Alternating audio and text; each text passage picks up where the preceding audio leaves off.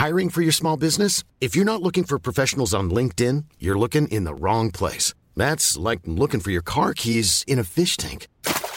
LinkedIn helps you hire professionals you can't find anywhere else, even those who aren't actively searching for a new job but might be open to the perfect role. In a given month, over 70% of LinkedIn users don't even visit other leading job sites. So start looking in the right place. With LinkedIn, you can hire professionals like a professional. Post your free job on linkedin.com slash people today.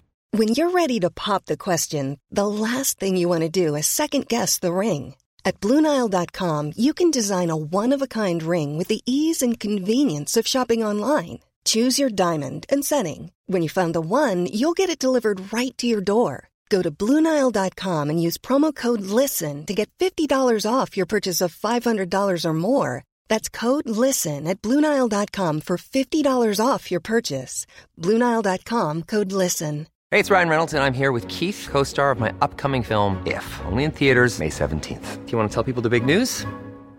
All right, I'll do it. Sign up now and you'll get unlimited for $15 a month in six months of Paramount Plus Essential Plan on us. Mintmobile.com slash switch. Upfront payment of $45 equivalent to $15 per month. Unlimited over 40 gigabytes per month. Face lower speeds. Videos at 480p. Active Mint customers by 531.24 get six months of Paramount Plus Essential Plan. Auto renews after six months. Offer ends May 31st, 2024. Separate Paramount Plus registration required. Terms and conditions apply if rated PG.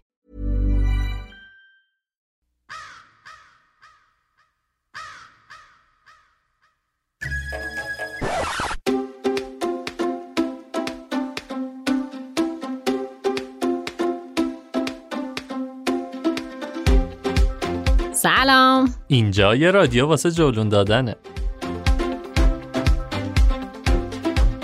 من کیمیا خسروی هستم و به همراه سالار موسوی تا الان 55 اپیزود رادیو جلون رو کنارتون بودیم. توی هر کدوم از اپیزودها در مورد یه مقصد جذاب برای سفر یا یه موضوع مرتبط با سفر و گردشگری صحبت کردیم. البته دو تا مجموعه هم داریم به اسم دور آتش و گردشگری سیاه.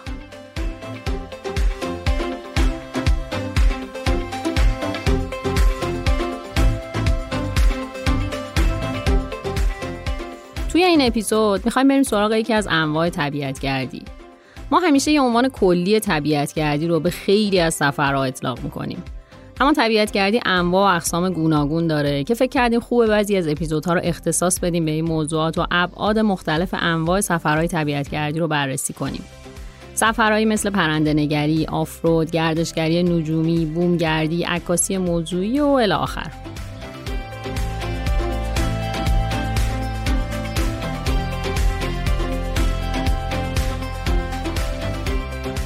توی این اپیزود یه مهمون ویژه داریم. ایمان ابراهیمی بین اهالی پرندهنگری اسم آشناییه. ایمان مدیرعامل انجمن حفاظت پرندگان آوای بومه مدرس دوره های آموزش راهنمایان ایرانه و عضو کمیسیون مناطق حفاظت شده و کمیسیون ارتباطات و آموزش آیوسین یا همون انجمن جهانی حفاظت از طبیعته. ایمان برنده جایزه ای ای 30 آندر 30 که از طرف استاد از کجاست؟ ولی یه چند جا ما هم. انجمن آموزش محیط زیست آمریکا جنگلبانی آمریکا. این جایزه ها رو به سی نفر زیر سی سال موثر تو آموزش محیط زیست دنیا میدن. و ایمان همین الانش هم جزو هشت نامزد جایزه بین‌المللی Future For Nature که به سه تا حفاظتگر حیات وحش دنیا که بیشترین تاثیر تو حیات وحش داشتن داده میشه. البته اونایی که اپیزودهای قبلی ما رو شنیده باشن ممکنه صدای ایمان رو بشناسن چون علاوه بر تمام این کارهایی که تو حوزه پرنده نگری می‌کنه با حفظ سمت کارشناس ارشد روانشناسی هم هست و اونجا به خاطر این یکی تخصصش مزاحمش شدیم.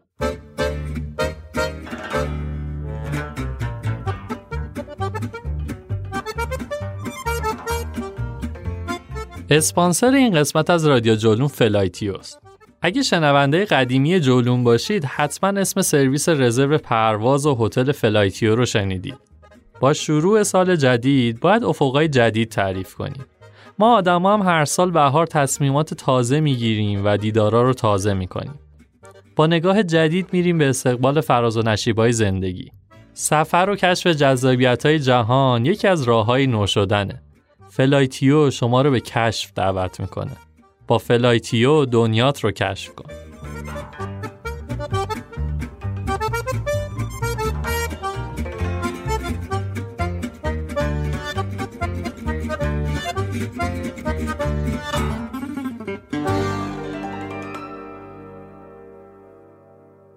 قبل اینکه بریم سراغ ایمان من یه خاطره از دوران کلاس های تور لیدری می‌خوام بگم. کلاس های تور لیدری که شروع شد یه پسر کوچیک تو کلاس اون بود که با وجود سن کمش. اون موقع فکر کنم 16 17 سالش بود. آره. 18 بودی؟ آها. خب 18 سالش بود. اصلا حس نمی‌کردم که اختلاف سنی زیادی باهاش داریم. چون که هم قد خیلی بلندی داشت هم روابط اجتماعی خوبی داشت هم خیلی دانش محیط زیستی داشت. همون جلسات اول فهمیدیم اطلاعات ایمان چیزی نیستش که فقط از تو کتابا فهمیده باشه. بلکه از دوران نوجوانیش داره تو این حوزه فعالیت می‌کنه. اون موقع یعنی سال 91 ایمان توی فریدون کنار برای محافظت از برنده های اونجا خیلی فعال بود و یادم همون هفته های اول کلاس یه برنامه سفر پرنده نگری چید به سرخرود برای منی که تا حالا هیچی از پرنده نگری نشنیده بودم و به کل تجربهش نکرده بودم اون سفر شبیه یه ماجراجویی کامل بود. پرنده نگری یکی از شاخه‌های شناخته شده طبیعتگردیه که همه جای جهان علاقمنده زیادی داره. خصوصا تو کشورهای اروپایی و آمریکا که تعداد پرنده به میلیون ها نفر می‌رسه. به نظرم اسم این شاخه خودش نوع فعالیت رو داره توضیح میده. تماشای پرندگان مختلف میشه پرنده نگری. تو نگاه اول سوال پیش میاد که مگه چند نوع پرنده داریم و خب اصلا چرا باید وایسیم و نگاهشون کنیم و خب که چی امروز می‌خوام درباره پرنده ها و جذابیت های دنیاشون صحبت کنیم و همین سوال ها رو از ایمان بپرسیم که اصلا چرا پرنده نگری خب ببین. اینقدر ساکت نگهش داشتیم آره. ببین آدما معمولا پرنده ها رو به چشم یه سری گنجیش که کوچیک و بزرگ می‌بینن. یعنی یه سری گنجیش که کوچیک داریم یه سری گنجیش که بزرگ. که همشون هم در این که احمقن و ویژگی خاصی ندارن جز اینکه پرواز کنن این ور اونور. مشترکن. برای برای آدما اصلا معمولا تو نگاه اول جذاب نیست. در صورتی که فقط یکم دونستن ازشون یکم فهمیدن در موردشون باعث میشه که اصلا یه دفعه محیط برای آدم تغییر بکنه. به خاطر اینکه یه دفعه چشمت باز میشه به اینکه کلی همسایه زیبا داری که همه جا هستن بلا استثنا همه جا هستن. پشت پنجره خونت هستن وسط سفرت هستن میری روسیه هستن میری جنوب ایران هستن. همه جا هستن و همشون شگفت انگیزن و تو همیشه شگفت انگیزترین موجودات رو در کنارت داری. و می‌تونی از تماشاشون لذت ببری. پرنده نگری همینه. پرنده نگری لذت بردن از تماشای پرنده هاست اما این لذت رو زمانی می‌بری که همراه با آگاهی باشه. یعنی بدون این موجودی که داری تماشاش می‌کنی چه ویژگیهایی داره چه گونه ایه چه خصوصیاتی داره. وقتی این رو بدونی اون وقت اصلا اصلا دیدت متفاوت میشه و شروع می‌کنی به بیشتر کشف کردن بیشتر کنجکاو شدن بیشتر خوندن و بعد از این مدتی پرنده نگری حرفه‌ای میشه. من سفر پرنده در واقع اولین سفر پرنده که رفتم رو خودم یادمه که عین این بچه ها دنبال استاد بختیاری میدویدم و اینجوری بودم که ای اونم دیدم ای اینم دیدم و خیلی تعجب می‌کردم از اینکه مثلا ما کلی تلاش می‌کردیم با دوربین و اینا ببینیم. بعد مثلا آی بختیاری نگاه می‌کرد میگفتش که مثلا چه می‌دونم یلوه آبی نوکش هم یه دونه مثلا سوس که داره می‌خوره. بعد ما اینجوری چه جوری اینو می‌بینیم؟ واقعا چه جوری اینا رو می‌بینین و می‌شناسین؟ ببین اصلا سخت نیست. یه کمی علاقه می‌خواد و یه کمی باید به خودت زمان بدی. اولا که اولین چیز این اولین چیز مهمی که باید بدونیم اینه که دوربر ما تنوع بی‌نظیری از پرنده ها هست. مثلا فکر کنید توی تهران ما چند گونه پرنده داریم؟ اگه بخوایم شروع کنیم به شمردن گنجیش کلاق کبوتر اینو بریم جلو به چند می‌رسیم. به, به بیش از 210 گونه پرنده فقط در محدوده جغرافیایی شهر تهران می‌رسیم. این تعداد بی‌نظیره تعداد فوق‌العاده‌ای. که اینا همشون ساکنن یا مهاجرن؟ نه به خیلیاشون مهاجرن. خیلی اکثرشون مهاجرن. و وقتی بدونیم این تنوع بی‌نظیر هست اطرافمون اون وقت دیگه چشممون همه چیزو گنجیش نمی‌بینه. اون وقت وقتی به درخت نگاه می‌کنیم چند تا پرنده توشه می‌بینیم که یه پرنده هست که مشکیه و خالای سفید داره ساره.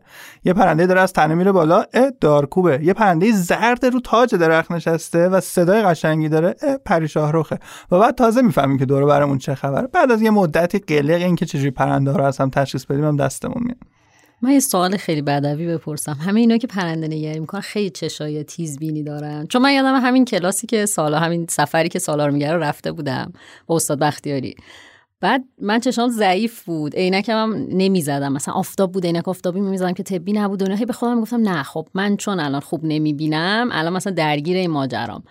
بعدتر که چشم عمل کردم باز بازم من نمی‌بینم. شما چه جوری اینقدر دقیق می‌بینید؟ مثلا نوکش این رنگیه نمی‌دونم داره پرواز می‌کنه یهو تشخیص میده. من همش فکر می‌کنم که شما چه جوری چشتون اینقدر خوب می‌بینه. ببین حالا چشم بقیه رو نمی‌دونم ولی من که خودم خیلی کورم ولی دیدن پرنده ها. دیدن پرنده ها اصلا اونقدر سخت نیست. کی یکی از لذت های پرنده نگری اینه که هر کی می‌بینه فکر می‌کنه که واو چقدر مثلا تو حرفه ای که از مثلا دو کیلومتری تشخیص میدی این چگونه ایه؟ در صورتی که بعد از یه مدت می‌فهمی که نه اصلا نیازی نیست که تو detail ی لزوما از خیلی از پرنده ها ببینی. منظورم همه پرنده ها نیست منظورم در مجموعه. مثلا بعد از یه مدت می‌فهمی که وقتی دم جنبانک ها می‌خوان پرواز کنن سینوسی پرواز می‌کنن. حالا تو از فاصله خیلی دورم یه پرنده توی محدوده پراکنش دم جنبانک ببینی که داره سینوسی پرواز می‌کنه میگین دم جنبانکه یا دارکوب ها وقتی می‌خوان پرواز کنن این سینوسی رو پرواز می‌کنن. هر وقت که میان پایین یه دفعه یه صدایی میدن که ما بهش میگیم flight call اون صدا رو که میشنوی می‌فهمی این پرنده که سینوسی میره و صدا میده دارکوبه. برای همین بعد از یه مدتی اصلا دیگه نیاز به چشمای قوی نداری. یه وقتی با زیر یک ثانیه نگاه کردن یه پرنده شنیدن یه صدا دیگه متوجه میشی چیه. می‌دونی این کار من نمیگم خیلی آسونه. واقعیت اینه که به هر حال مثل هر کار دیگه پیچیدگی خودشو داره.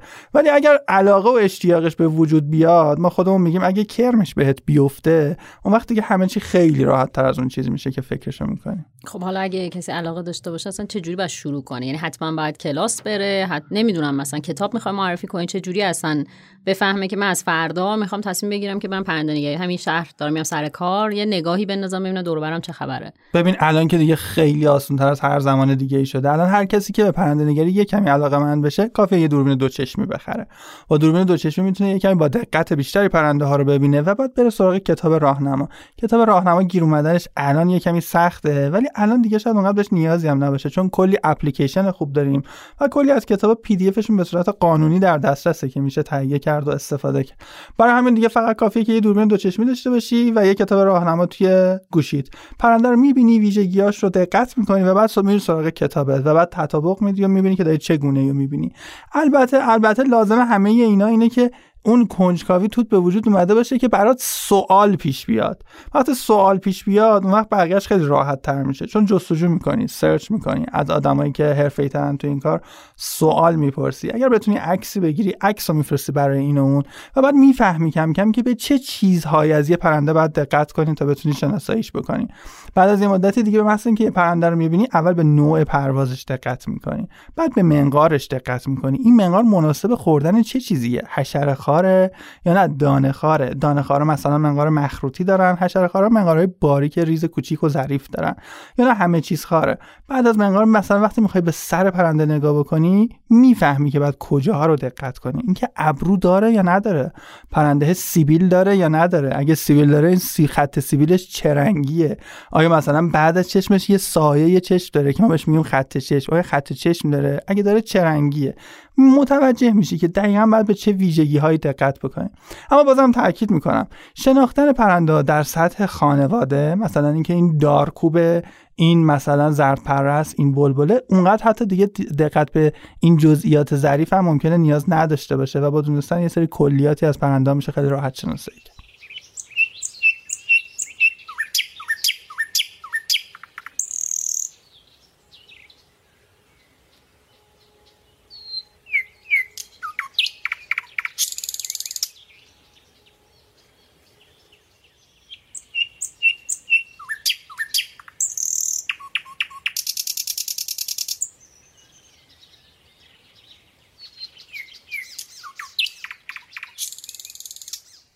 ایما ما به پرنده نگری من فکر کنم برگردیم. ولی اول بذار یه سوال دیگه بپرسم. تو خودت به عنوان یک نوجوان 16 سالی که این کار شروع کردی چی تو دنیای پرنده نگری تو رو جذب کرد؟ چون می‌دونم که واقعا خیلی داستانا شنیدم. حالا چه تو کلاس چه بیشتر تو سفرها.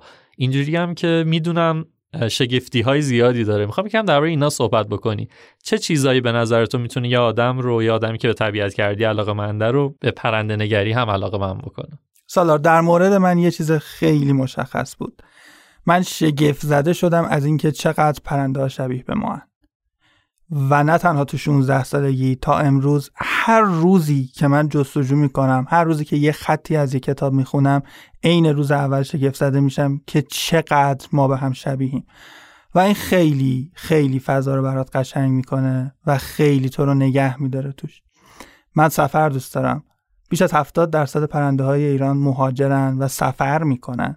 فکر کنم رادیو جولون هم خیلیش در مورد سفره و بعد وقتی می‌بینی که پرنده ها چطور سفر می‌کنن چرا سفر می‌کنن اصلا یه دفعه داری پرنده ها رو بعدش یه شکل دیگه می‌بینی.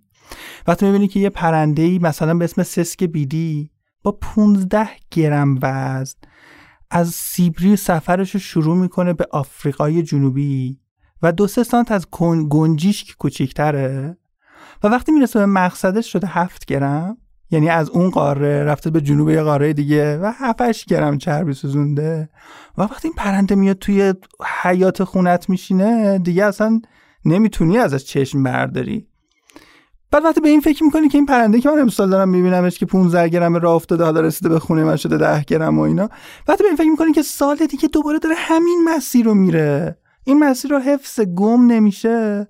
باز اصلا دوباره باورت نمیشه داره چه اتفاقی میفته. وقتی می‌فهمی یه پرنده 15 گرمی نقشه آسمون رو کامل بلد سالار و می‌دونه توی مهاجرت شب باید به سمت چه ستاره تو چه ساعتی تو چه زمانی از فصل پرواز کنه که برسه به مقصدش باور نکردنی تر میشه. یه پرنده داریم خیلی جالب اسم پرستوی دریای قطبی یا Arctic tern این طولانی ترین مسیر مهاجرت رو داره و به نظر من شنیدن داستان سفرش برای شنونده‌های رادیو جولون می‌تونه خیلی جالب باشه چون یه جوری شبیه به خودمونه که عاشق سفریم. این پرنده هر سال از قطب شمال تا قطب جنوب پرواز می‌کنه. یعنی دیگه از این بیشتر نمی‌تونسته پرواز کنه. اگه بود می‌رفته احتمالا.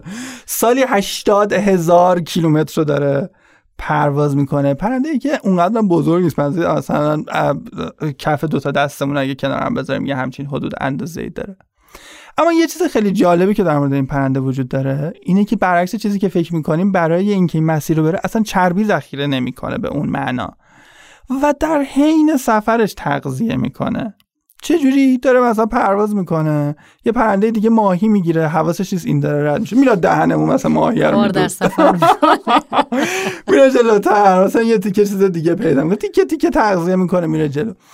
یه مثالی هست در مورد مهاجرت پرستوی دریای قطبی مثال جالبیه. میگه ما آدم وقتی می‌خوایم سفر بریم دو گروه میشیم. یه گروه اونایی هستیم که مثلا یه سال داریم برنامه ریزی می‌کنیم که یه سفر می‌خوایم مثلا بریم فلان شهر.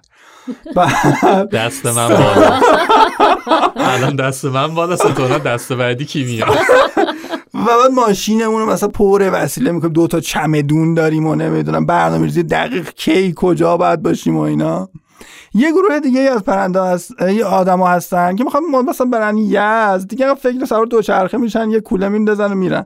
حالا از کنار یه باقی رد میشن دو تا سیب بیرونه مثلا یه سیب می‌کنه می‌خوره میره جلوتر. چشمه پیدا می‌کنه یه آبی مثلا می‌خوره و میره پرسوی دریای قطبی مهاجرتش یه همچین شکلیه. مثلا زندگیش تو سفر داره میگذره. و مثلا از یه کاکایی میاد یه دونه مثلا ماهی میدزده. کاکایی دیگه اصلا دنبالش نمی‌کنه ماهی رو پس بگیره چون داره میره دیگه. حالا نه قرار اینجا بمونه با هم درگیر بشیم. نه قرار توضیح رفتیم بچه کاکایی میگه بابا این چی بود؟ دیگه ولش کن اینا چیز قطبی میره. باز این دزدا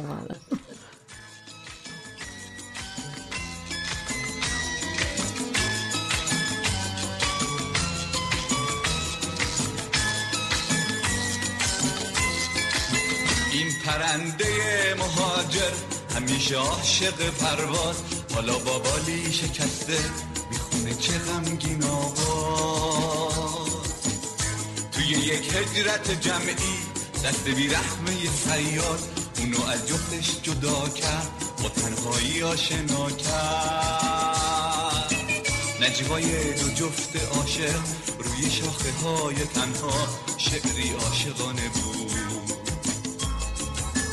صدای قشنگ بالش تو فضای بیکرانه یه فرقی که پرنده ها با ما دارن اینه که ما مثلا یه فاصله 100 متری اگه بدویم بعد 10 دقیقه وایسیم نفس نفس بکنیم. چجوریه که یه پرنده مثلا یه دفعه داره ده هزار کیلومتر پنج هزار کیلومتر پرواز می‌کنه و نفس نفس هم نمیفته هیچ مشکل ویژه‌ای هم براش اتفاق نمیفته آناتومی بدن پرنده ها خیلی جالبه.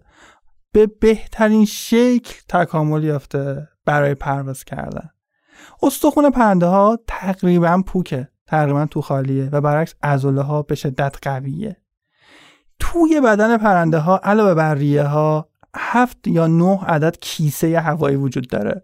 که این کیسه هوایی وظیفهشون اینه که هیچ وقت نذارن ریه خالی از هوا بمونه.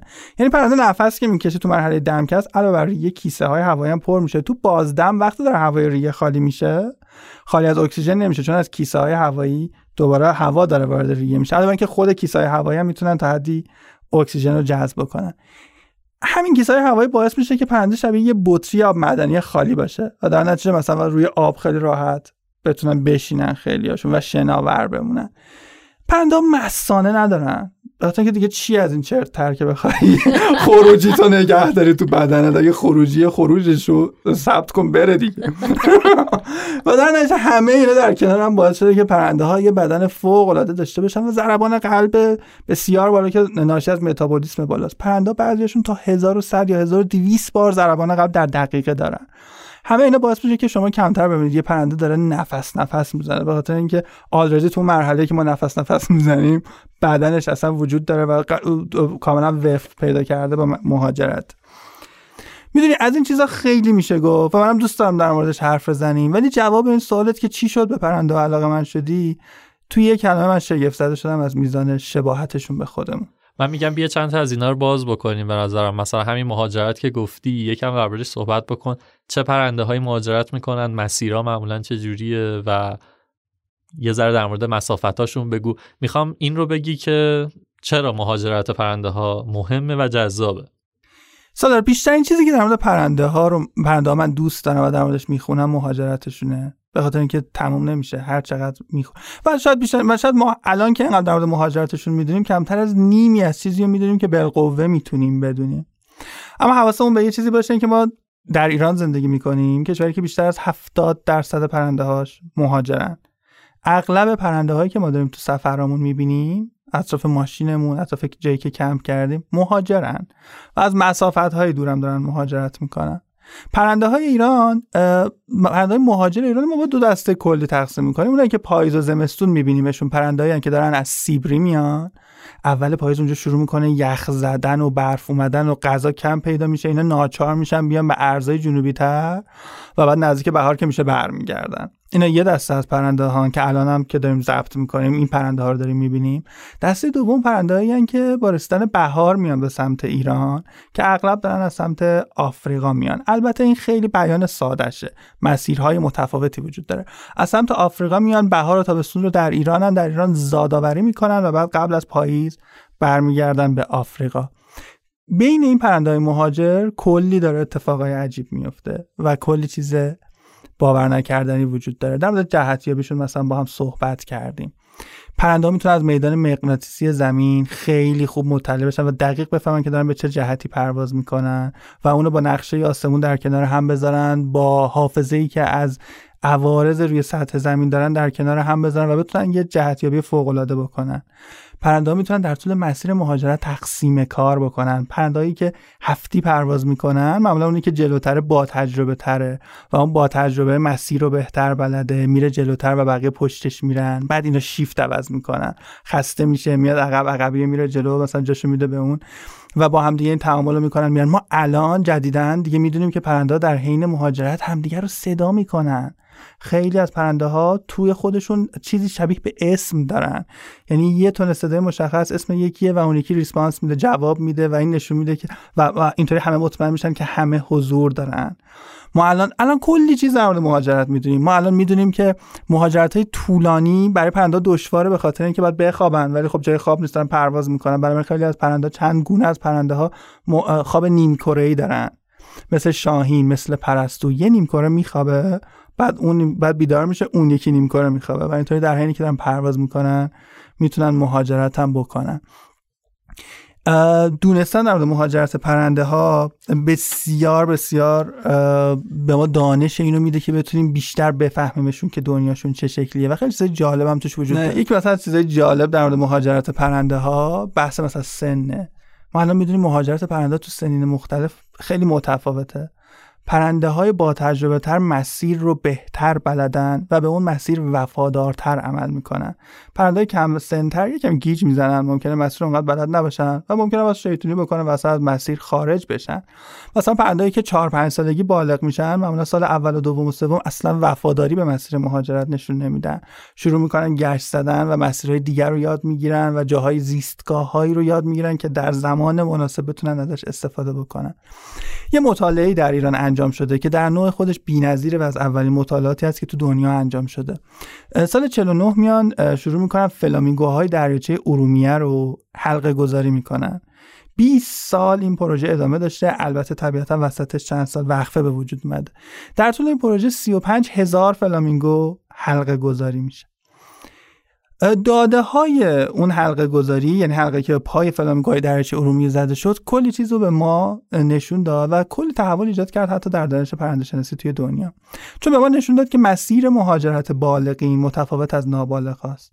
در حالی که به نظر می رسید بالغین همه میان به سمت جنوب ایران به سمت مثلا طالاب های خلیج فارس و غیره پرنده های نابالغ سر از همه کشورها در می آوردن حداقل از 26 کشور متفاوت حلقه هایی که در ایران به پای فلامینگو زده شده بود پیدا می‌شد و کشورهای خیلی بی ربط به هم. یه حلقه تو بنگلادش پیدا شد یه حلقه تو فرانسه پیدا شد سه تا تو عربستان پیدا شد تو یونان پیدا شد. نشون میده نابالغا دارن قشنگ گشت و گذار می‌کنن واسه خودشون. جولون میدن. آره جولون میدن. و بعد مثلا همین الان هم اینکه چرا این کارو می‌کنن برای ما در حد فرضیه است اطمینانی وجود نداره. ولی فرضیه مثلا اصلی اینه که دارن میگردن مسیرها و زیستگاه های خوبی پیدا کنن که اگر مسیر باستانی خودشون مسیر بالغین به هر دلیلی دچار مشکل شد جاهایی رو بلد باشن که بتونن به عنوان زیستگاه جایگزین ازش استفاده بکنن.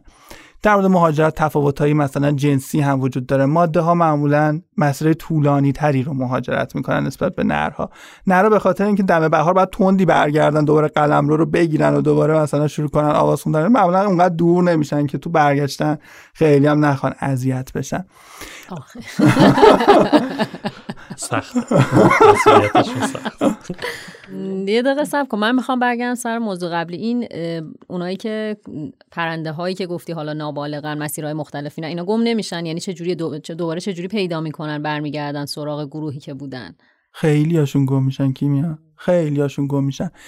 توی طبیعت زندگی گناه جانوری مثل ما نیست. ما خیلی امن بزرگ میشیم. همه چی خیلی برامون فراهمه خیلی اتفاق ناگواریه که یه بچه یه انسان از بین بره. ولی تو دنیای حیات وحش اینطوری نیست. نابالغا خیلی راحت ممکنه از بین برن.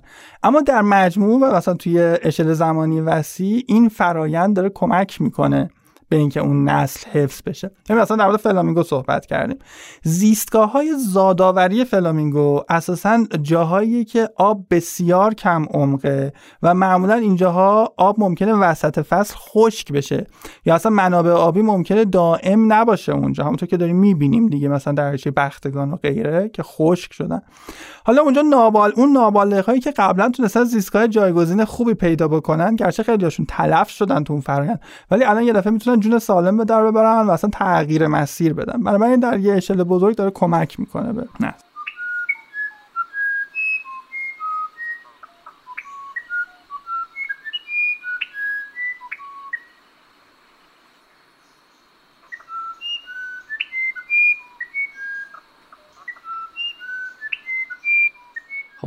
گفتی که این پرنده ها از جاهای مختلف تو فصل های مختلف. می‌خوام حالا یه ذره بیایم پرکتیکالش بکنیم ببینیم که من به عنوان کسی که طبیعت کردم تو جاها فصل های مختلف کجاها می‌تونم برم پرنده ها رو ببینم؟ کدوم مناطق شهرها تو چه ماهی؟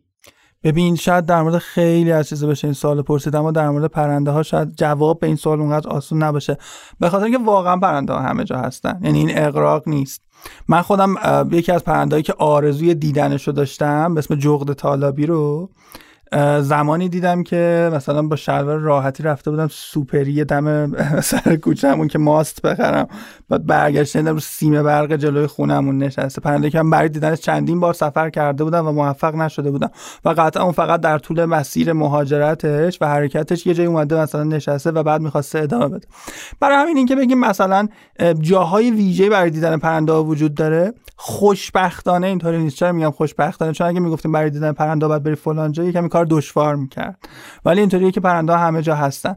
البته این نقض این نیست که یه جاهایی پرنده ها خیلی بیشترن. جایی که ما اصلا بهشون میگیم hot point ها یا نقاط داغ حضور پرنده ها جایی که تو می‌تونی تنوع بی‌نظیری از پرنده ها رو توی یه محدوده کوچیکتر و وسعت کمتر ببینی. عمدتا تالاب ها به این منظور انتخاب میشن.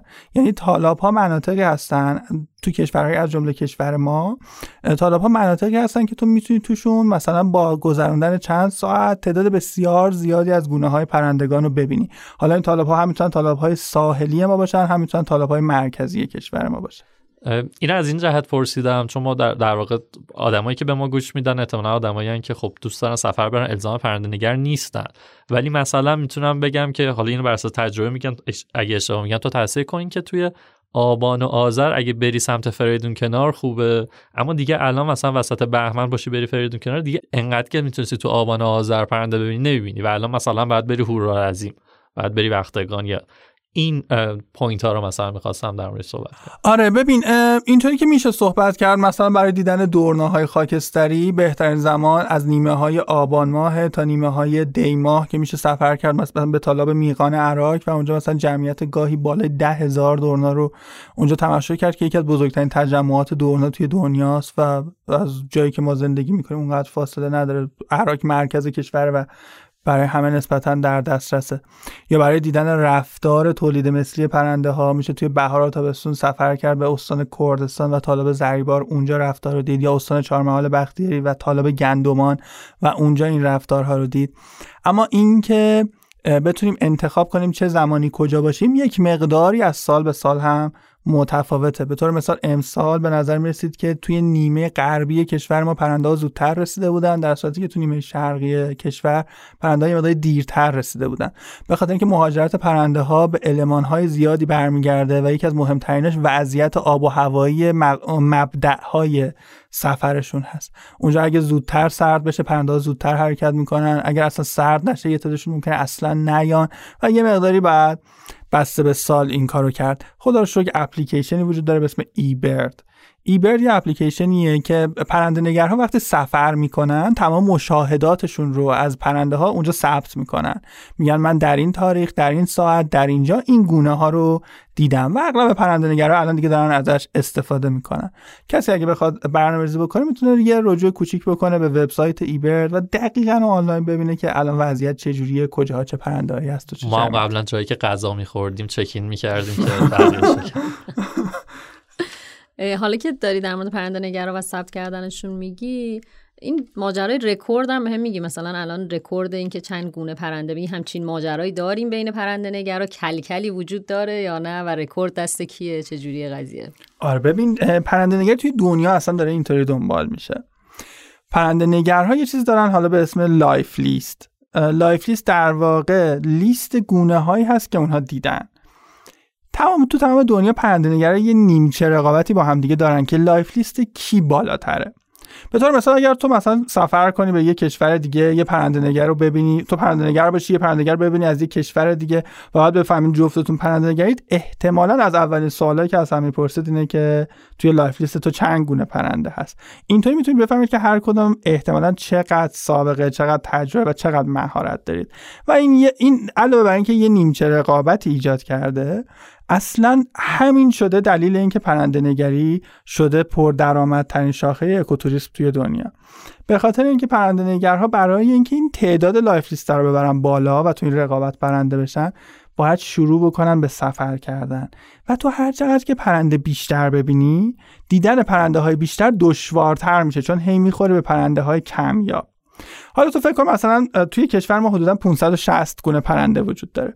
تو 200 تا پرنده اول ممکنه تو سال اول دوم ببینی و تموم شه.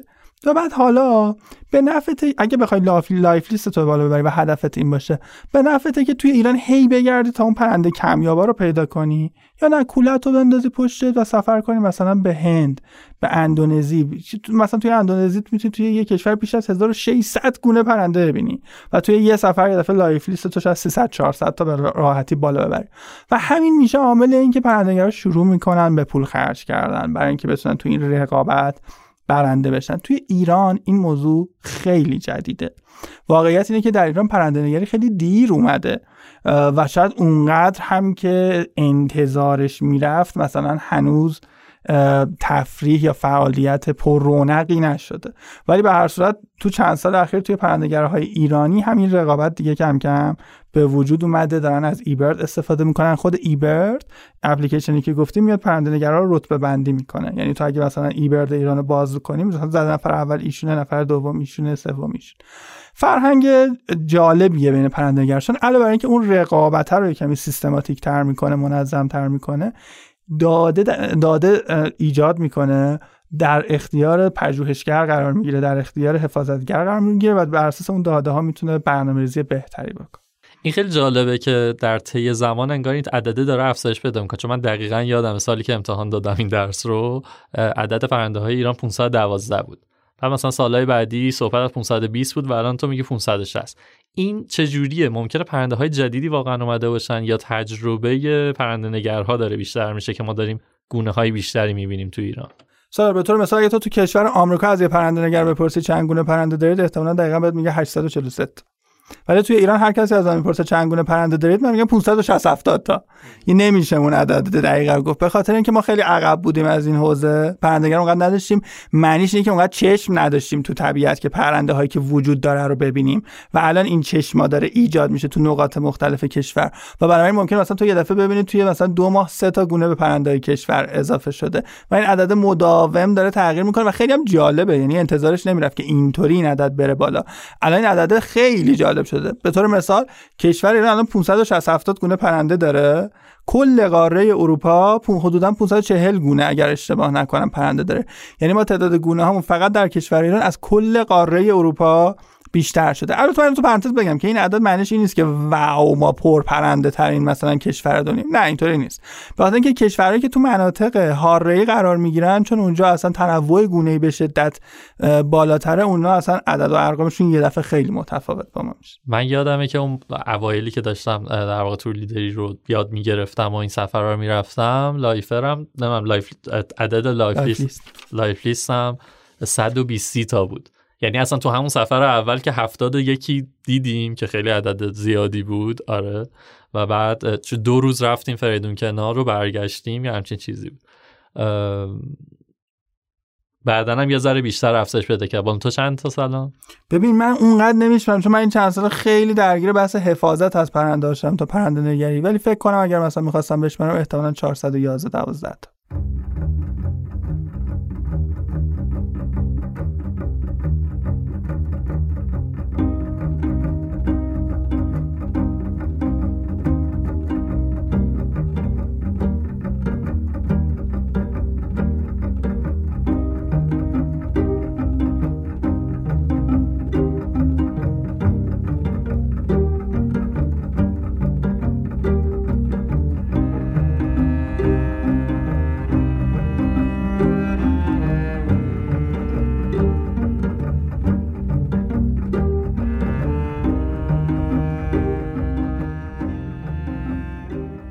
ببین در مورد این مناطق حالا دیدن پرنده های واسه پرنده نگری به فریدون کنار هم اشاره کردیم و جایی که خب کلی پرنده میاد.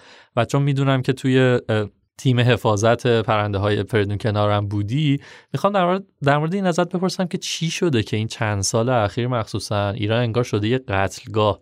من احساس می‌کنم سال به سال داره تعداد این شکاره میره بالاتر. و این داستان چیه که نمیشه کنترلش کرد؟ بعد انگار داره افزایش پیدا می‌کنه. داستان چیه که اینقدر پرنده می‌کشن و بعد چرا پرنده ها همچنان میاد سالار یه واقعیت تلخ وجود داره. در ابعاد کلی تر بهره برداری از ما از طبیعت ده ها برابر بیشتر شده. در کنارش جمعیت ما هم ده ها برابر افزایش پیدا کرد. یه جاهای کمتر یه جاهای بیشتر خودشون نشون میده. در فریدون کنار ما اوج این بهره برداری ناپایدار رو داریم می‌بینیم. فریدون کنار چه اتفاقیه؟ چه چیزی داره اونجا اتفاق میفته؟ یه سری زمین کشاورزی وجود داره. اینا در بهار و تابستون توش کشت می‌شده. ابتدای فصل پاییز زمانی که پرنده های مهاجر داشتن می اون منطقه فریدون کنار یک گذرگاه بسیار مهم برای عبور پرنده ها بوده. اومدن در سیستم سنتی کم کم یاد گرفتن برخی از مردم اون منطقه که اون زمینی که کشت کرده بودن و توش آب بذارن بمونه و به این شکل یک تالاب مصنوعی ایجاد کنن. پرنده های مهاجر رو به شیوه های مختلف فریب بدن که بشینن داخل این دامگاه و بعد تعداد محدودی ازشون رو سید بکنن و برداشت جمعیت بکنن. نحوه برداشت جمعیت از پرنده های اونجا به گونه بوده که به جمعیت اصلی اونقدر آسیبی وارد نمی کرده بنابراین شکل ناپایداری محسوب نمی شده با گذر زمان این شکل کلا تغییر کرده و الان با بیان خودمونی هر کسی هر چقدر بتونه اونجا پرنده سید می‌کنه توی دامگاه ها این باعث شده که احتمالا ما بتونیم بگیم در فریدون کنار ما سیستماتیک ترین برداشت و شکار پرنده ها رو در کل منطقه خاور میانه داریم. تخمینی که به طور مثال مجله ساینس زده بود البته احتمالا خطا داره ولی تا یک میلیون پرنده در فریدون کنار سالانه داره شکار میشه. این عدد همینطوریش ترسناکه ولی لازم می‌دونم اینو بذاریم کنار چه عددی. اینکه در سال چند عدد پرنده در ایران شمارش میشه. عددی که در ایران شمارش میشه از پرنده بین چهار تا 6 میلیونه. عددی که فقط در فریدون کنار داره شکار میشه یک تا یک و نیم میلیونه. و متاسفانه ما به اون اونجا در به یک بنبستی برخوردیم. به خاطر اینکه اونجا محل عبور پرنده هاست و باید زیستگاه هایی برای استراحت اونها وجود داشته باشه. از اون طرف تمامی زمین ها مالکیت شخصی پیدا کرده تقریبا تمامیشون. و نحوه نشستن پرنده ها شده اینکه بیان تو دامگاه بشینن و ازشون کلی برداشت بشه. واقعیت اینه که فریدون کنار برای ایران یک آبروریزی ملی و بین المللیه و این چیزی نیست که هیچ کس منکرش باشه. یعنی حتی ارگانهای دولتی هم به وضوح این رو بیان می‌کنه و بدترین اتفاق خلاصه داره اونجا میفته این کاربرد چیه؟ فقط غذاست؟ یعنی این فقط میره توی بازارها برای خودکا فسنجون و اینا استفاده میشه یا چیز دیگه؟ ببین اول از همه که یخچال و فریزر خود ها رو پر می‌کنه. معمولا یعنی تا جایی که تجربه من میگه توی خونه و منزل شخصی سیاد ها معمولا فقط سه چهار تا فریزر تو حیات وجود داره. برای اینکه تا حد امکان بتونن ذخیره بکنن اون سیدیو که کردن. مازاد بر اون یعنی وقتی که به خانواده داشت این که یه باقی داشته باشی اول خودت میواشو بخوری بعد بدی مثلا به خانواده آشنا مازادشو بفروشی مازاد بر اون سر از بازار در میاره و متاسفانه به صورت علنی فروخته میشه. ببین من یه چیزی تو پرانتز بگم. از, از در ارتباط با شکار پرنده ها ایران اوضاعش بدترین نیست. خود ارگان های بین المللی دارن میگن احتمالا وضعیت عربستان و عراق در این منطقه از ایران بدتر باشه. متا مسئله که وجود داره اینه که شکارها در اون مناطق پراکنده اتفاق میفته در فریدون کنار ما یک ش... یک منطقه شکار ای و سیستماتیک داریم. و جالبه که اگر ما بتونیم فقط فریدون کنار رو کنترل بکنیم مسئله شکار پرنده تو بقیه کشور ما دیگه فاجعه بار نیست. یعنی یه دفعه رتبه ما می‌تونه کلی تغییر پیدا بکنه. متا این معضلیه که در 60 70 سال گذشته نتونسته که درست بشه. من همیشه اون سالها که در واقع دوره های تور لیدری رو میگذروندیم و در طی ادامهش این رو میشیدم که پرنده نگری می‌تونه به این تعارضه کمک بکنه. یه ذره در مورد صحبت می‌کنیم. آیا واقعا اینطور هست؟ یعنی این آیا عملیه یا نه؟ یک تصور قشنگه که ما پرنده نگری بیایم جایگزین سید بکنیم برای این دامگاه دارا. ببین پرنده نگری می‌تونه خیلی به حفاظت پرنده کمک بکنه. اول از همه پرنده نگری پول رو وارد حفاظت می‌کنه. شما وقتی وارد منطقه حفاظت شده یا طالاب میشید که پرنده ها رو تماشا بکنید دارید بابتش خرج می‌کنید و اون پولی که شما آوردید وارد چرخه حفاظت میشه حالا به شکل های مختلف. کمک می‌کنه وقتی به عنوان پرنده نگر داده هاتون رو ثبت می‌کنید حفاظتگر و پژوهشگر بتونه استفاده بکنه از اون داده ها. اما سالار همه اینها باعث نمیشه که مثلا اتفاقی مثل اتفاق فریدون کنار صرفا با پرنده نگری کنترل بشه. به خاطر اینکه در همه دنیا یکی از بزرگترین معضلات معضل قاچاق حیات وحشه. ما می‌دونیم بعد از قاچاق اسلحه و قاچاق مواد مخدر سومین قاچاقی که در دنیا داره گردش مالی ایجاد می‌کنه قاچاق حیات وحشه. و خب فریدون کنار شامل همین چرخه میشه. ما نمی‌تونیم با یک تفریح سالم استاندارد و پایدار درآمدی ایجاد ایجاد کنیم که سومین قاچاق غیرقانونی دنیا داره ایجاد می‌کنه. اما پرندگان جهات مختلف می‌تونه به حفاظت کمک بکنه. تجربه خود شخص من و بسیاری از همکارای من اینه که جایی که پرنده نگرها رفت آمد دارن شکارچی ها دیگه رفت آمد نخواهند داشت. به خاطر اینکه شما به عنوان پرندهگر به اینکه شکارچی رو ببینید احتمالا موبایلتون رو در برید زنگ بزنید به پلیس یا زنگ بزنید به محیطبانی. اصلا حضور در واقع پرنده نگر در یک منطقه باعث میشه اولا شکارچی دیگه اونجا نیاد. دوما مردم بومی و محلی بفهمن که چه چیز ارزشمندی دارن. وقتی ببینن تو 400 500 کیلومتر هزار کیلومتر سفر کردی که پرنده های کنار روستای اونها رو ببینی. خود اونها خیلی علاقه منتر میشن به چیزی که تو محل زندگیشون هست. در کنار اینها تو داری کمک می‌کنی با اون پولی که وارد چرخه پرنده نگری کردی که اون آدم ها یه منبع درآمدی داشته باشن که بتونن ازش استفاده بکنن و قدر طبیعتی که در کنارشون هست و بیشتر بدونن. اینی که میگی یاد یک مثال خیلی خوب میفتم از زاغبور که سمت قله بالا و اونجاها که میری. دیگه مردم اینو یاد گرفتن و می‌دونن که چه در واقع جواهری دارن اینجا که تنها پرنده اندمیک ایرانه عوض که نشده انشالله. خب خدا رو شکر. تنها پرنده ای هستش که فقط تو ایران پیدا میشه و خب می‌دونن که آدم از جاهای حتی کشورهای دیگه میان که فقط همین یه پرنده رو ببینن و برن و چقدر داره به توریسم اون منطقه کمک می‌کنه.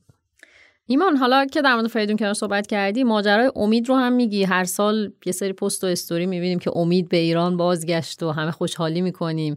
واقعا انقدر ماجرا خوشحالی داره و ماجرای این پارتنری که جفتی که براش پیدا کردن چی هستش؟ قرار به سرانجام برسه یه امیدچه داشته باشیم یا نه؟ چی بودیم؟ وفادارترین پرنده دنیا؟ و اینا, اینا چی شد؟ ببین وفاداری پرنده که جوکه. ولش کن. آره اینو بگم بعد برم سراغ امید. ببین مثلا پرنده مثلا قو خیلی برای ما نماد وفاداری و ایناست. یه مطالعه انجام شد روی تخم قوها و دیدن حداقل سی درصد از تخم قوی فریادکش اصلا متعلق پدر نیست. کنن یه آبروریزی کلانی در دنیای پرنده ها اتفاق افتاد. بعد خب آخه این سوال پیش میومد که خب اگه دارن اینا خیانت می‌کنن چرا ما نمی‌بینیم؟ مثلا محقق می‌گفت آقا من این همه سال دارم اینا نگاه می‌کنم همچین جریانی نبود. بعد فهمیدیم خیلی از خیانت ها داره در خفا اتفاق میفته واقعا در خفا. من گفتم شاید شبیه نه در خفا. دفعه اتفاق میفته به خاطر اینکه اصلا اگر پدر ببینه که خبریه ممکنه اصلا تخما رو ول کنه با اینکه ممکنه اصلا تخمای خودش نباشه. این یکی از اون چیزایی که میگم خیلی انگار دنیای ما بیشباهت به دنیای من اینم پس بپرسم. من شنیده بودم تو قوها حتی رفتار گیگونه هم هست. آیا این هم هست ببین آره زیاد. ما حداقل فکر می‌کنم اگر اشتباه نکنم حداقل چهل گونه پرنده داریم که توشون رفتار هموسکسوالیتی دیده شده. مرسی که واژه درستش استفاده و یه پرنده تو ایران داریم به اسم اردک سرسبز. همه هم میشناسنش چون تو روستا هم همین اردک دستیش داره نگه داریم. یکی از بالاترین درصدهای هموسکسوالیتی تو تمام دنیا مال اردک سرسبزه. و اینا هم مثلا دوست میگم که ما خیلی وقتا اصلا اشتباه می‌زنیم. یعنی مثلا قو برامون نماد عشق یه همچین داستانی ازش در میاد. ولی مثلا نگاهمون به کلاغا خیلی نگاه این دیگه چه موجود لاته مثلا بی سر و پایی است. در صورتی که مثلا ما یه کلاق تو ایران داریم اسم قراب. این بزرگترین کلاق کشور ما خیلی گونه گنده و بزرگ جسته میشه همون ریون در میشه ریون. سیاه کامل کاملا سیاه رنگه. و یکی از وفادارترین پرنده به جفتش قرابه. اولا که اصلا انتخاب همسر ممکنه خیلی طول بکشه. یعنی ممکنه مدت طولانی بگذره تا اصلا همسر انتخاب بشه. همسر که انتخاب شد بعد اینا با هم یه قلمروی انتخاب می‌کنن. تو اون قلمروی معمولا تا پایان عمر میمونن. بعد خیلی کم میشه اگر جفت بمیره اون یکی جفت گیری بکنه. بعد اصلا یه زندگی رمانتیکی دارن برای ما غیر قابل هضم لاکه برای ما. مثلا به خاطر اینکه همه چیز خارن معمولا تایم آزاد زیاد دارن در طول روز. اونقدر مشکل با هم بازی می‌کنن. با هم بازی دنبال هم میفتن تو هوا ملق می‌زنن. دیده شده رو برف اسکی می‌کنن. یعنی از بالا پرواز می‌کنن نزدیک برف که میشه بالاشو جمع می‌کنه با پاهاش سر می‌خورن با هم دیگه. اصلا یه چیز عجیب غریب. برای همین این از اون چیزایی که میگم هشت پرنده بیشتر می‌دونیم. بیشتر لبخند می‌زنیم بیشتر کیف می‌کنیم و بیشتر مشتاق دونستن میشیم. در مورد امید. واقعیت اینه که چه برای من چه برای خیلی از همکارای دیگه ما قصه امید ناراحت کننده ترین قصه که می‌تونه وجود داشته باشه و قصه امید ناامید کننده ترین قصه که می‌تونه وجود داشته باشه. اگر شما نکنم سال 56 یکی از محققای ایرانی اولین کسی بوده که گزارش میده که ما در ایران دورنای سیبری داریم. اولین تعدادی که مشاهده شده 7 تا 11 عدد بوده. تو همون منطقه فریدون کنار که ما سیستماتیک ترین کشتار پرنده ها هم داریم. این گزارش میشه و موقع متوجه میشیم که ما سه جمعیت دورنای سیبری توی دنیا داریم. یه جمعیت شرقی بوده که از روسیه مهاجرت می‌کنه به درجه پویانگ چین و اون جمعیت داره به شدت کم میشه اونجای زمین و الان حدودا 2700 تا 2700 تا تو دنیای پرنده خیلی تعداد کمی یه جمعیت از شمال دریای خزر میومده به سمت هند و یه جمعیت در کنار اون میومده و در ایران میمونده. مسیر مهاجرت به این شکل بوده. جمعیت هند در سال 2002 برای همیشه از بین میره و دیگه میمونه فقط جمعیت ایران. امید 15 ساله که تنهاست. یعنی آخرین دورنای سیبری دیگه که مونده بود 15 سال پیش شکار میشه تو اون منطقه و امید تنها میمونه. اومدن امید به ایران در این حال که خبر خوبیه در حالی که هر سال اطلاع میشه و خوشحال میشیم. اما بی نهایت ناراحت کننده است. تصور بکنید پرنده که زندگی اجتماعی داره 15 ساله که نمی‌دونه جز خودش دورنایی توی کره زمین وجود داره. 15 ساله که احتمال داره رقص جفتگیری بکنه و دورنایی نباشه که به رقصش جواب بده.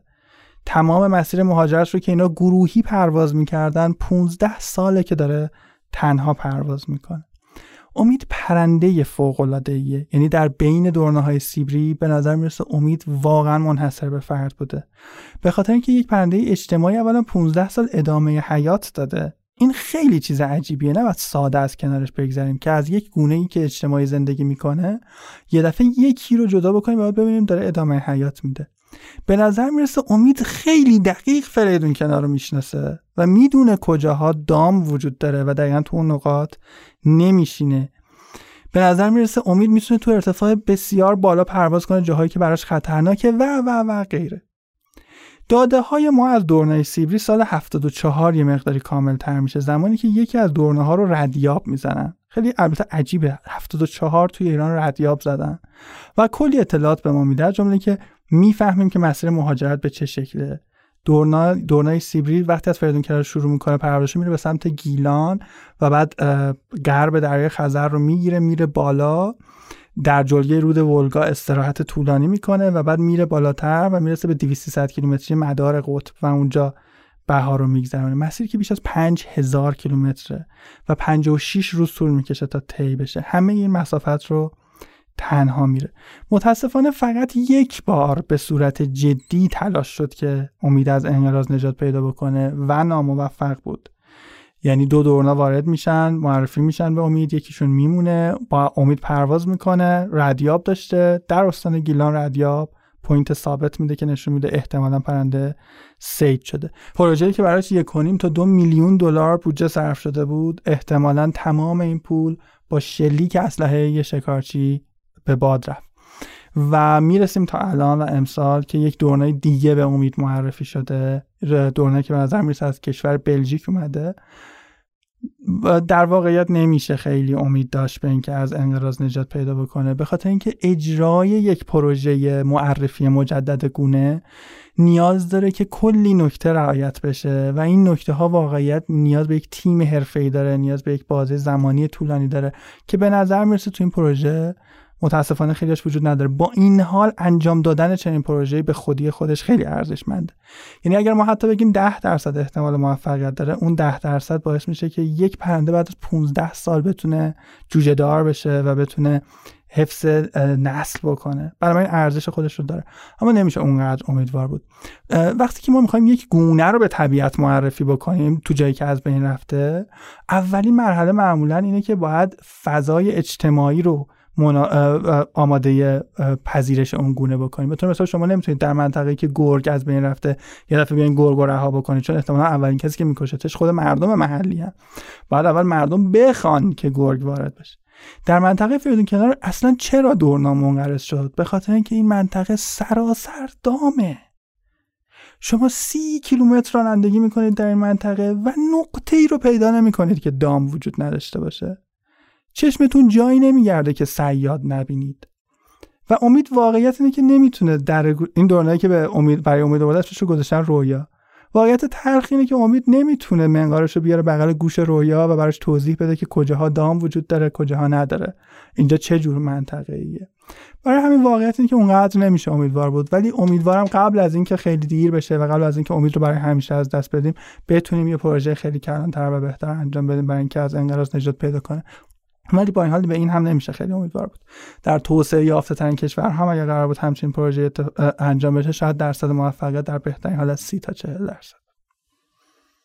ایمان من یه چیزی شنیدم که ما هنوز نمی‌دونیم امید نره یا ماده. این خیلی چیز عجیبه. یعنی موقعی شنیدمش اصلا تا یه چند دقیقه شوکه بودم. یعنی واقعا چون بالاخره از مشخصات ظاهری پرنده ها معمولا تشخیص میدیم. می‌خوام بدونم که یا حالا این همه سالی که این میامده ما هنوز نتونستیم تشخیص بدیم که نره یا ماده یا ماجرا چیه.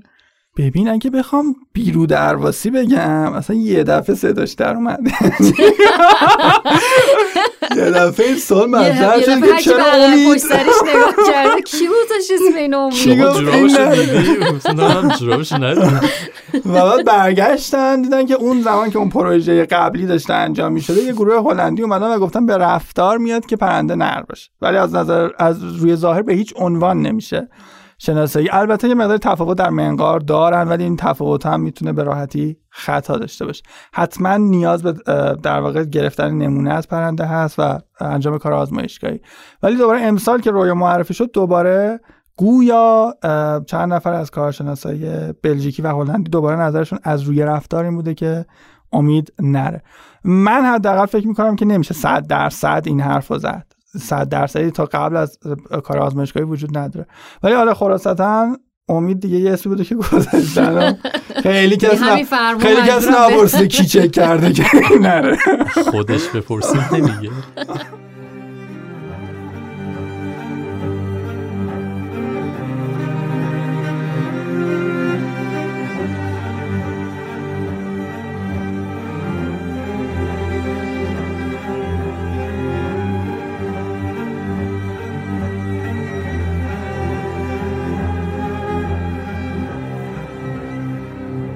بین حرفات داشتی می‌گفتی که توی ایران سالیانه 4.5 میلیون پرنده رو دارین سرشماری می‌کنید و همیشه من دیدم مخصوصا تو پاییز و زمستون تو همش درگیری و میری جنوب و درگیر سرشماری هستی. یکم از این ماجرا به همون میگی. این سوال تکراری که همیشه احتمالا ازت می‌پرسن که چه جوری پرنده رو دوبار نمیشمرین.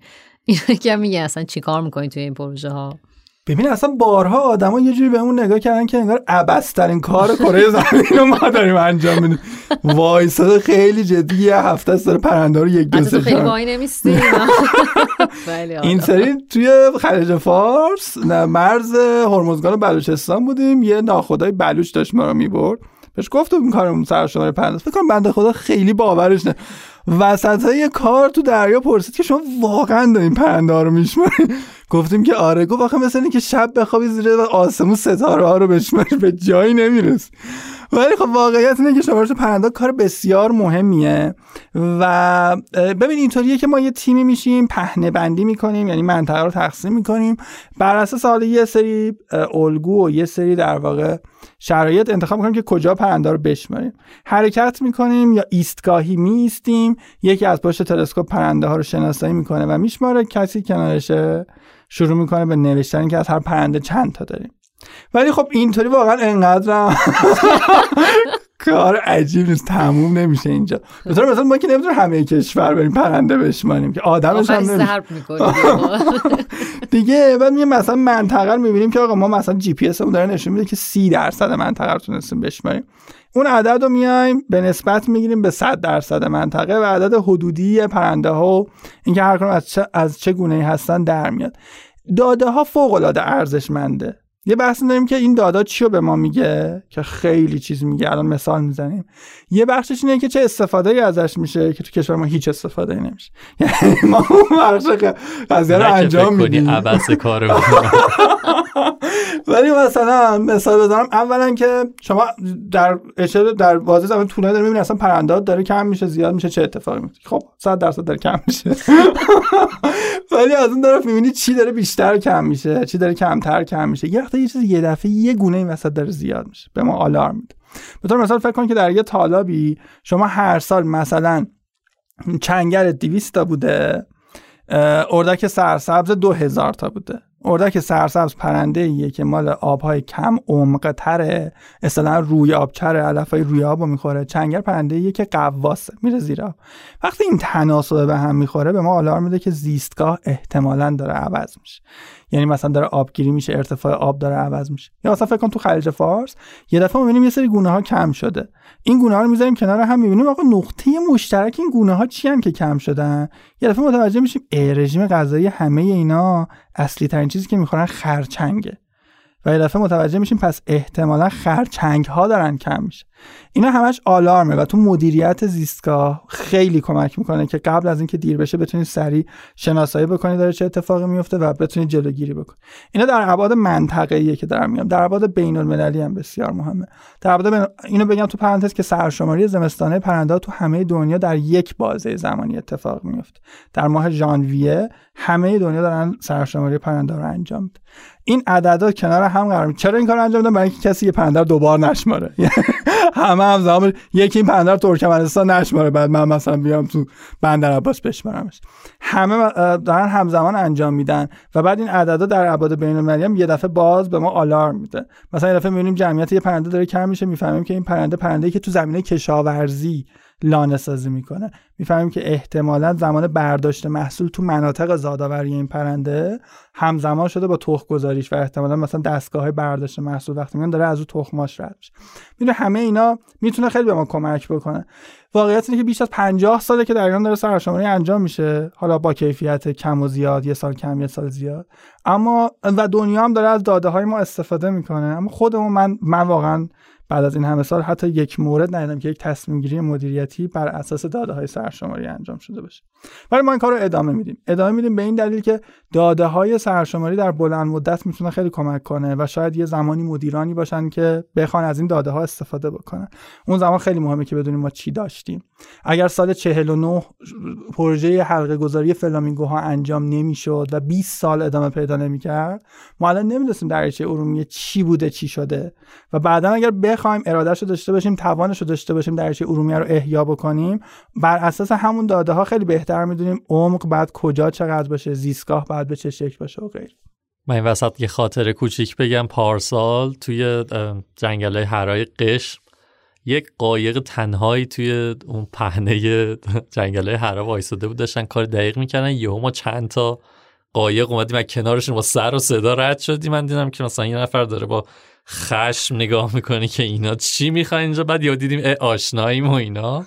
دیگه لطف کرد ایمان ما رو نزد. ولی فکر کنم مجبور شدن دوباره بشمارن. دستشون خط زدیم خب ببین اصلا سر و صدا تو جایی که پرنده است خیلی ما رو عصبی می‌کنه. خیلی ما رو عصبی می‌کنه. به خاطر اینکه اصلا همه چیز رو به هم میریزه.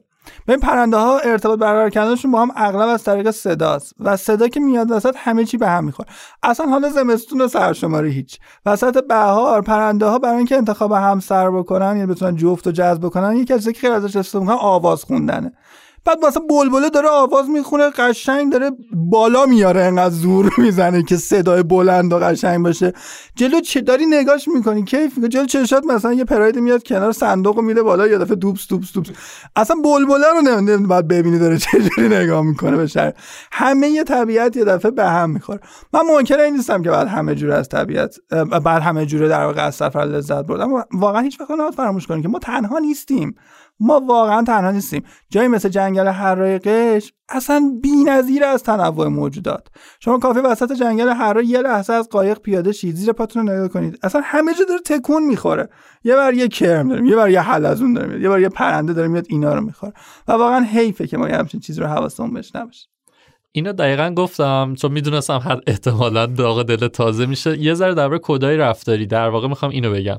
من یه آدم آماتور دارم میرم حالا احتمالا پرنده نگری. می‌خوام ببینم چیا رو رعایت بکنم. ببین یه سری چیزا باید رعایت بکنیم به عنوان پرنده نگری یه سری چیزا باید رعایت کنیم به عنوان طبیعت گرد. دومی خیلی مهمتر یعنی ما الان بیشتر آسیبی که داریم می‌بینیم از گردشگری از پرنده نگرها نیست واقعیتا از طبیعت گردهایی که از زندگی گونه های جانوری بی اطلاعن سالا من می‌تونم بگم یکی از بزرگترین آسیبایی که ما تو این چند ساله داریم می‌بینیم ورود گردشگر به مناطق بسیار مهم زادآوری پرنده هاست و این موضوع اصلا شوخی نیست. یعنی ما داریم یک جمعیت هایی رو از دست میدیم که در ابعاد بین المللی مهمه. ما جزایری رو داریم توی خلیج فارس که این جزایر خالی از سکنن و بیشتر از 50 60 سال حفاظت شدن. کلی آدم واقعا زندگیشون رو گذاشتن که تو اونجا ساخت و ساز نشه برای اینکه اونجا محلهای زادآوری پرنده هاست و متاسفانه الان گردشگر وارد این مناطق میشه. حتی متاسفانه شما می‌بینید که خیلی وقتا تبلیغی که داره برای تور انجام میشه عکسایی که گذاشته اتفاقا اصلا عکس تخم گذاری پرنده هاست. یعنی در میان داریم به بهشتی که توش پرنده ها اینطوری تخم گذاری می‌کنن.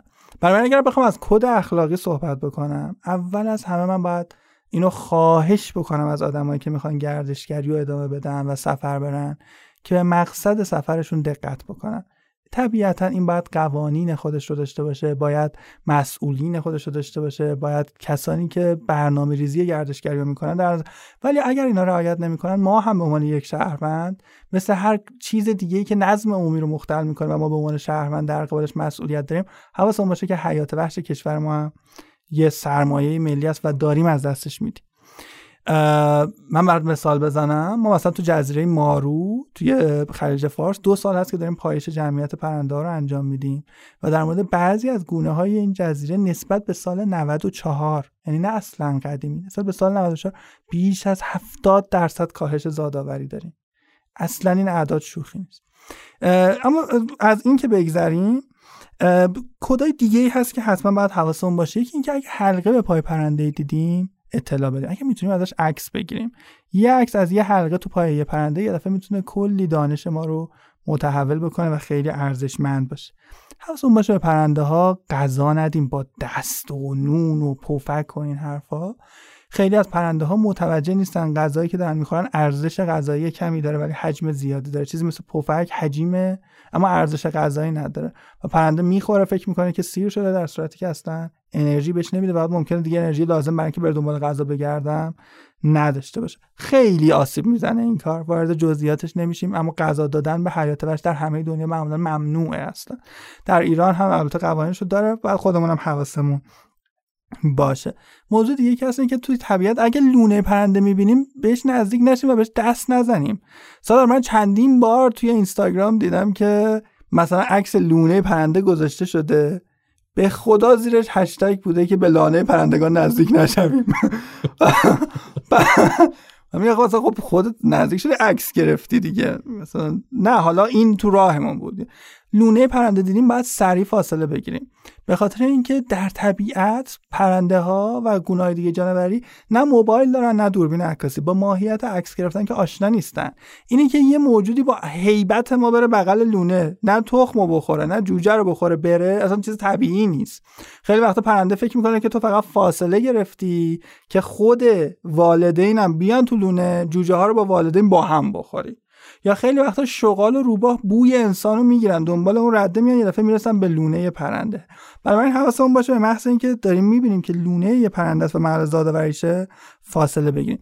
یکی از چیزایی که تو گردشگری خیلی مهمه سالار می‌تونه خیلی کمک بکنه به حفظ پرنده ها اینه که اگر لاشه ای رو دیدیم حتما اطلاع بده دیدن لاشه در طبیعت طبیعی نیست. به صورت طبیعی توی طبیعت وقتی یه حیوانی میمیره در کمترین زمان لاشه معمولا استفاده میشه. اگر یه دفعه می‌بینیم چند تا حیوان کنار هم مردن و لاشه ها دست نخورن یه جای کار داره میلنگ. یا مثلا سمی وارد محیط شده یا آلودگی یا بیماری. و اگه سریع اطلاع داده بشه ممکنه از یه واقعا فاجعه جلوگیری بکنه. به کجا اطلاع بدیم؟ ببین هم میشه به شبکه دامپزشکی اطلاع داد هم محیط زیست. در هر شهرستانی که هستین فقط کافیه سرچ بکنید. مثلا به طور مثال مهریزید سرچ بکنید اداره محیط زیست شهرستان مهریز. شمارش حتما میاد. ما تو سرواباد فارس چند سال پیش یه دفعه خبر گرفتیم که داره همینطوری لاشه عقاب دشتی پیدا میشه. تعداد لاشه اگر اشتباه نکنم از 90 بیشتر شد. خود گونه عقاب دشتی از گونه های در معرض خطر انقراض. و بعد رفتن آدمو گشتن ببینن چیه داستان. دیدن مثلا یک مرغداری اومده مرغای آلوده رو بدون که دفن بکنه توی یه جاده خاکی کنار جاده خالی کرده. و این گله عقاب که داشته پرواز می‌کرده حالا عقابا گله پرواز می‌کنن ولی مسیر مهاجرتشون که بوده اینا هی می‌دیدن اینا رو و میومدن شروع می‌کردن تغذیه کردن و همه از بین رفتن. ببین نمی‌دونی چقدر باید پول هزینه بشه چقدر باید آدم کار بکنن که مثلا بشه حاصلش افزایش 90 عددی عقاب دشت. و یه دفعه با یه همچین کار در صورتی که اگه یه گردشگری از رد می‌شده و فقط خبر می‌داده که من اینجا یه سری لاشه مرغ دارم می‌بینم رها شده همین می‌تونسته جلوگیری بکنه از یه همچین فاجعه در مورد صدای موسیقی هم که حرف زدیم دیگه.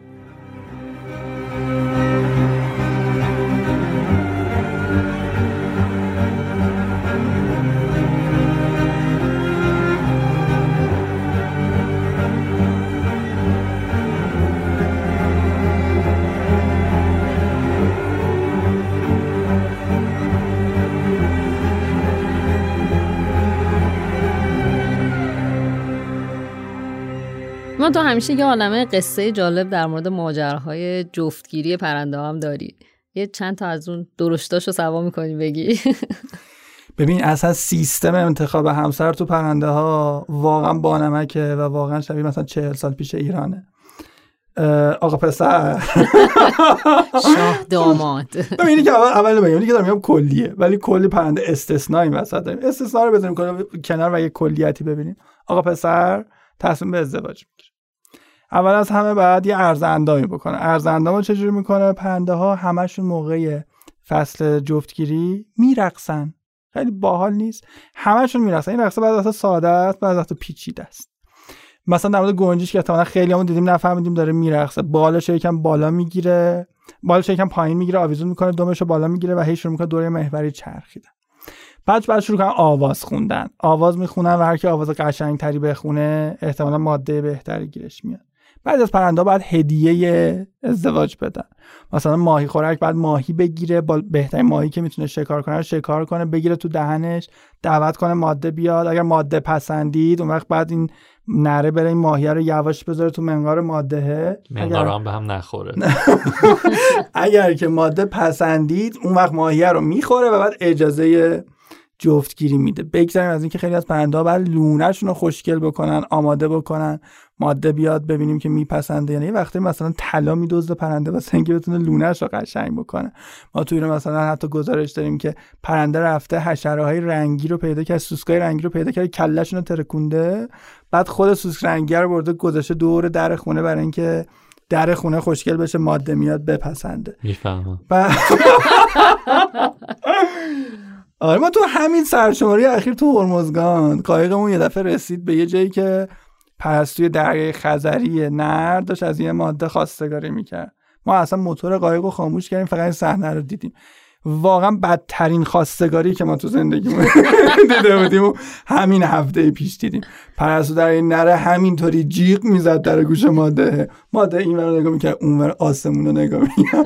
ما خسته شدیم رفتیم. بختم بختم. آخرم نفهمیدیم که چی شد. ولی قصه ای اصلا ازدواج پرنده اینجا تموم نمیشه. خیلی چیزاست که مثلا فکرشو نمی‌کنیم. مثلا پرنده طلاق دارن. پرندهایی که مثلا برای تمام عمرشون با جفت میمونن بعد وقت طلاق می‌گیرن. کی مثلا ممکنه یکشون به این نتیجه برسه که این زیستگاهی که ما هر سال داریم توخ گذاری می‌کنیم اصلا فایده نداره. یعنی اصلا غذا به کافی گیر نمیاد هواش خوب نیست. یه خدافظی می‌کنه و میره و اون یکی ممکنه بمونه مثلا با یه نر دیگه جفتگیری بکنه ولی این یکی اصلا پرواز کنه و بره.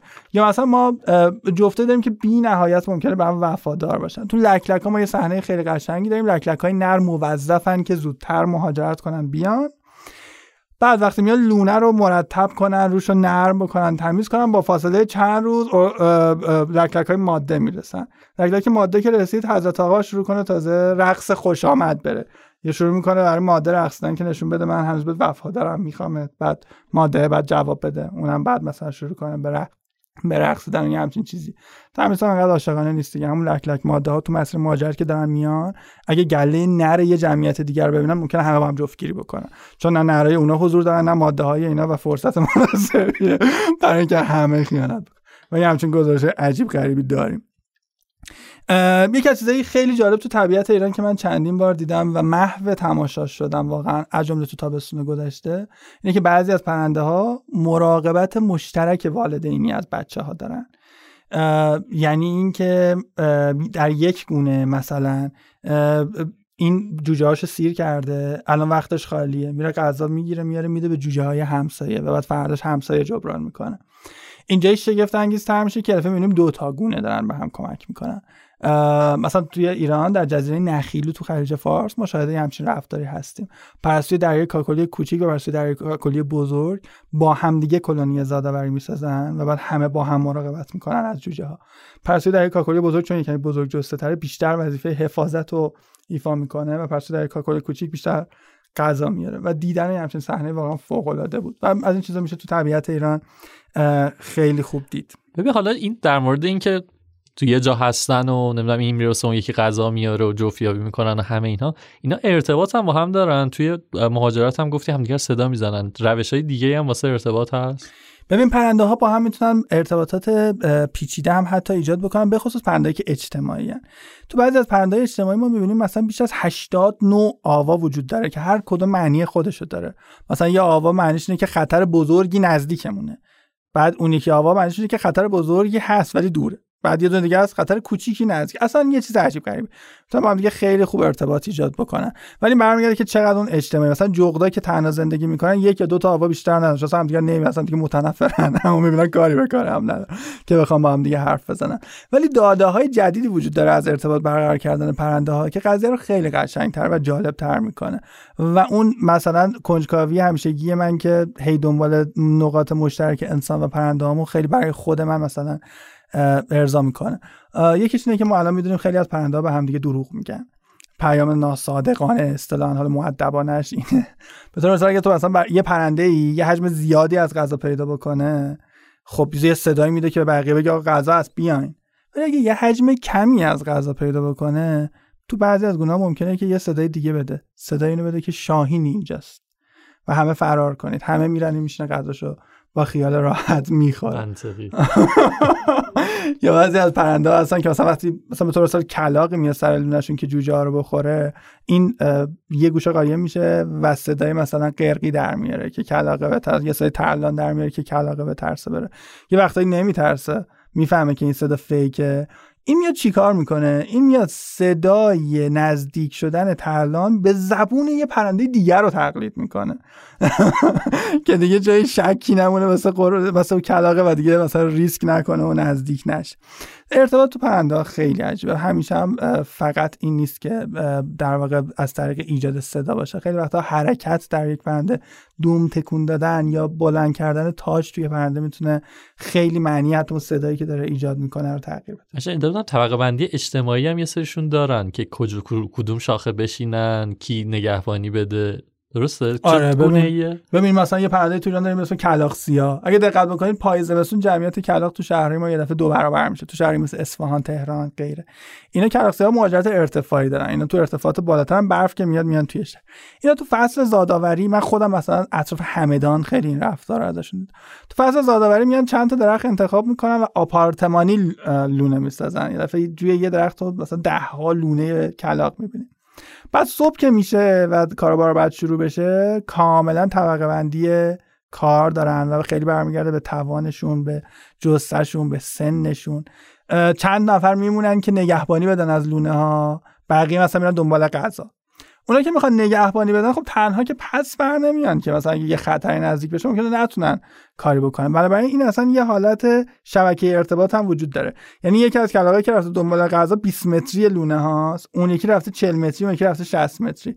خطر که نزدیک میشه این یه صدا میده 20 متری نزدیک میشه ولی همزمان به 40 متری میگه 40 متری به 60 متری و مثلا یه دفعه جمع میشن از لونه محافظت می‌کنن. ولی که هر کس چه نقشی داره چقدر دور میشه چقدر خوش بگذره و اینا خیلی برمیگرده به اون جایگاه اجتماعیشون تو اون گله.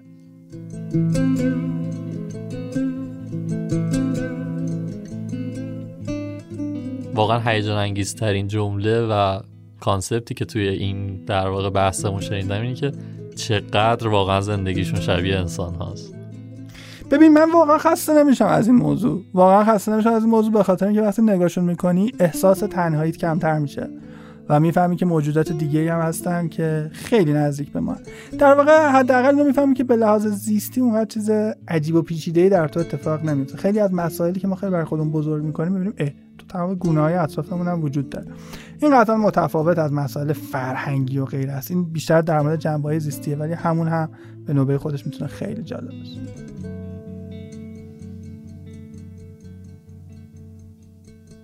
Música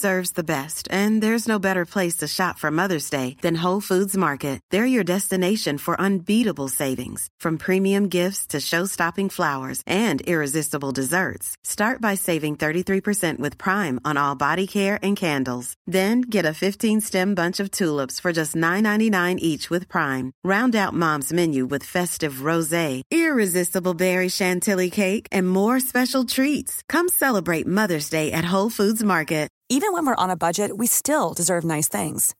Quince is a place to scoop up stunning high-end goods for 50 to 80% less than similar brands. They have buttery soft cashmere sweaters starting at $50, luxurious Italian leather bags, and so much more. Plus, Quince only works with factories that use safe, ethical, and responsible manufacturing. Get the high-end goods you'll love without the high price tag with Quince. Go to quince.com/style for free shipping and 365-day returns.